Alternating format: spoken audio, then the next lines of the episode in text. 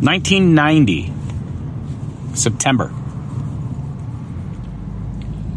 I started at Carleton University. And I moved into residence there, and uh, it was it was a big change in my life. I hadn't been away from my mom and dad, hadn't been away from my family ever alone on my own, beyond over at a sleepover uh, at a friend's house. I had had experience with beer maybe once or twice before that. I had maybe had a little bit of alcohol at some point. I remember there was maybe one or two occasions when I was in high school where my friend, my best friend Mark and I had maybe had a couple of drinks. But nothing big. I was for most, for the most part, still an innocent when I went to university. But that's not what this is about. I still, I guess, well, maybe in the terms of the innocence, I still had not had a lot of experience in terms of music. And when I arrived, I was into, let's see, who was my, you know what? I did, I had had a lot of experience in music. What am I, who am I kidding? But I think that I hadn't really developed my own taste, is probably more appropriate. I had listened to the music that my parents listened to. I had listened to the parents that my brothers listened to. And so when I got to university in 1990, I I got involved I got involved with and met a lot of people who were especially in my uh, architecture class who were kind of similar to me. Now you got to remember this is before the age of the internet, where one could find those who were like them very easily. It was quite difficult. There was essentially two other guys that I went to high school with, and I was very fortunate to at least have those two guys that were like me, that I got along with, that we hung out with so much, and we shared common interests. We fed off each other. I was very fortunate to have that. But when I got to university, I, I got a little bit more dialed in in terms of meeting people that really kind of understood how I thought. Because while my best friends were my best friends at, up to that point, and they kind of got me, they always didn't quite totally understand the way I thought. When I got to university and got into the School of Architecture and met people there, that's when people, I think, started to get me a little bit more. I also met a guy when I was moving into residence who lived across the way from me. And I was, I think I was easily influenced. Um, he was fascinating to me. He was, uh, he was a kid who, uh, had, he, I guess he had been, he had some sort of relationship with the military. Um, he was, he wanted to be a pilot. And uh, he went by, basically, he ended up getting the nickname as Pilot on the floor. But he was an interesting guy. He he lived apparently in Ottawa. His parents lived in Ottawa, but he was living in residence because you're pretty much required at Carleton University to live in residence your first first year. Not it's not 100%, but they really like you to. So his name was Mike, and Mike was an interesting cat. He uh, he started off the year with sort of long blonde hair and was kind of quiet. Uh, but I kind of remember, I kind of clocked him for a bit of a weirdo. Uh, he was di- he was different from the rest of the people that lived on the floor. He dressed in black. He had, uh, he, I think at that point he was wearing Doc Martens, and then he kind of morphed into uh, he got involved in kind of the skinhead community. And I found it fascinating. I would ask him stories about it, and he was on the side of the, I believe what he was called was a sharp, a skinhead against racial profiling, I believe it was, or racial prejudice, and he was the one that kind of uh, explained to me all the different colors of shoelaces that one would wear in their docks. And I was, you know, I was, I was impressionable. Uh, and I kind of, I kind of followed along with him. I started to, I didn't go full bore. I didn't shave my whole head. I started to shave the sides of my head. I went out and I got a pair of Doc Martens. And you know, he, he said, you know, we'll make sure you don't get white laces because white laces means you're a white supremacist. Yellow means, yellow laces means, uh, I, I think white yellow laces were like, uh, you hate racists or something like that. And black, black laces were, just didn't really mean anything and stuff like that. But I basically started to follow along with his aesthetic where I wore the black jeans, I rolled them up tight, uh, kind of gave them a, a, side fold on the on the cuff, and then rolled them up to the top of the boots so you could see the the full height of your Doc Marten boots. Mine went up, I don't know, to I think I had ten hole, maybe I had I had twelve hole Docs, and and he introduced me to um, Bauhaus and Peter Murphy, and I immediately began to love Peter Murphy. There was another thing that was happening at the same time was I was uh, going to the School of Architecture and I was meeting a whole group of people and there was another type of music that was starting to emerge at that time and that was the rave culture music. It was the world of the, of electronica. That was the year that um, The Orb, I believe it was that year, maybe it was the year previous, but it was that year that The Orb released Little Fluffy, Little Fluffy Clouds, or the, what is it, the, oh boy, I don't even remember what the name of the album was, but um, it was an amazing album. And those two things worked together to really change my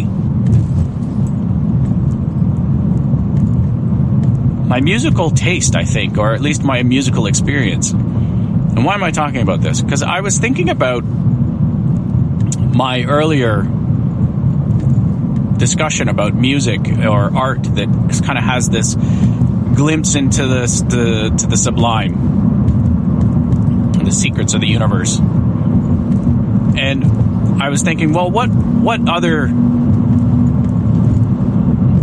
what other music was there that, that to me kind of revealed itself as sort of being this crazy essential secret that that only you know very few people know about, or those that know about it really know about it and understand it and get it. And there was a cut. There, those two artists, The Orb and Peter Murphy, were two examples of two artists that produced some songs that really, to me, seemed to uh, really re- seem, from my perspective, to be like these crazy secrets, these well kept secrets that that people just must have known about, but they didn't talk about, they didn't share, and, and once you were in the club, you kind of got it. It's like the Illuminati of music. so for me, that was in in the uh, was it in uh, the orb? There was perpetual dawn and little fluffy clouds. Now that that probably had something to do with the fact that the first time I ever heard that, I was on drugs and it was amazing. It was an amazing experience, and I couldn't stop listening to it.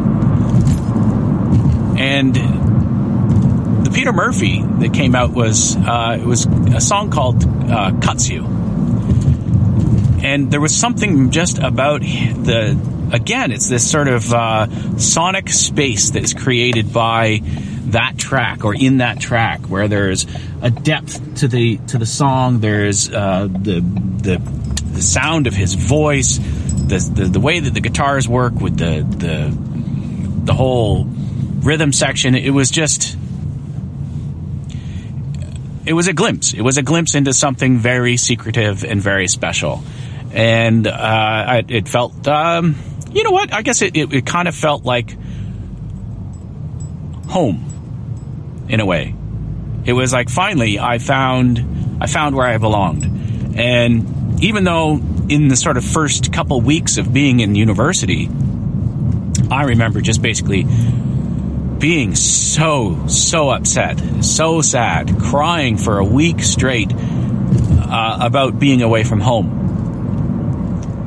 But it wasn't until after that, you know, when I went home for I think it was for by Thanksgiving I had I had totally assimilated. I had become I had become Sluggo at that point. I had gained the nickname. I had become somebody new. To the point that when I went home, I had my side of my head side of my head shaved. I was wearing Doc Martens. I was wearing a an East German uh, army jacket. I was wearing black jeans. I was scruffy. I probably hadn't bathed in a while. I'd probably smoked a whole bunch of pot. And when I got off the plane in Windsor, my mother was there to pick me up. She was screaming, "That's not my boy. That's that's not my Doug." And I thought it was kind of funny at the time, but I understand. I, I understand what she was getting at. I was not the kid that she had sent away to university. Her baby, her baby, was gone.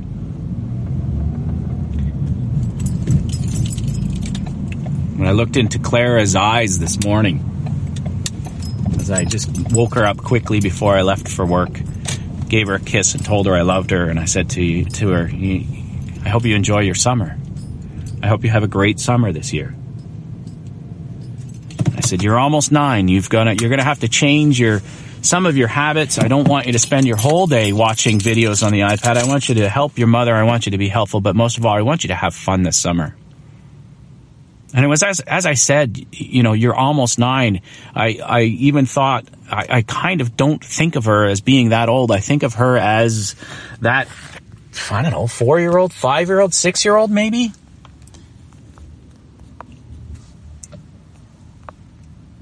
just a youngster, just just even younger, and as a baby. Then I flash forward to probably nine years from now, when she's going away to university, when she changes and she becomes her own person, when she really fully becomes the person that she is about to be. I still shave my head I was never a, a full-on skinhead, but uh, during the, the, the first couple years that uh, I was doing that, skinheads were in the news all over. It was everybody thought that I was some sort of racist. Uh, I just did it because I thought it, it looked good. I have a good shaped head, and it worked for me. I didn't have to wash my hair. I was up for nights on end at school. Never read, never returning home, so it meant that I didn't have to wash my hair. I could have I could have a clean head and I could feel clean all the time. And I'll be the first to admit the reason why I did it was because I thought it looked cool. There was something about it. It made me look tougher than I was. And there was, that was something that I was looking for. I had always been the smallest kid in the class. No one ever really sort of, no one ever sort of looked at me and thought, you know, that, that there was, you know, something tough about that kid. My, my very, very light colored blonde hair at that point was almost white and for years, that had kind of identified who I was, and and I didn't want to be that kid. I was known as what did they call me, Whitey, because my hair was so white, and I wanted to get rid of that. And there was an opportunity. This this guy across the way who, you know, he was he was already, you know, he's the same age as me, but he was he was already flying jets. He he already had a political background to himself. He was involved. He he recognized that there was a problem with racism and he wanted to fight it in whatever way he could. he he loved Peter Murphy. I hadn't heard anything like that before that. He was deep, which is what I wanted to be. Anyway, I'm at work now. There you go. There's another episode for you. Hopefully, you're listening to it on your way to, to MMPR, maybe. Maybe that's what you're doing. Have you stored all these up and you're just listening to them as you uh, drive down the road on your way to MMPR? Is that what you're doing? Is it is it you, Michael? Virtual Youper, or is that you listening to this? If you stored them all up, oh boy, I hope hope it doesn't put you to sleep. Anyway, I'm going to put some music in, and I think it's going to be a Peter Murphy track. I think it's going to be, uh, was it cuts you up? I'll put that in here. Hope you have a great day, or an hour, or ten minutes, or whatever until I talk to you again. Uh, if you're listening to this real time, hope you have a good weekend. Happy Canada Day. Uh, happy 4th of July, I guess, because that, that'll be coming. Happy Independence Day. Uh, enjoy your weekend. I'm off to the baseball game tomorrow. And for now, I'm off to work. Okay, talk to you later. Cheers.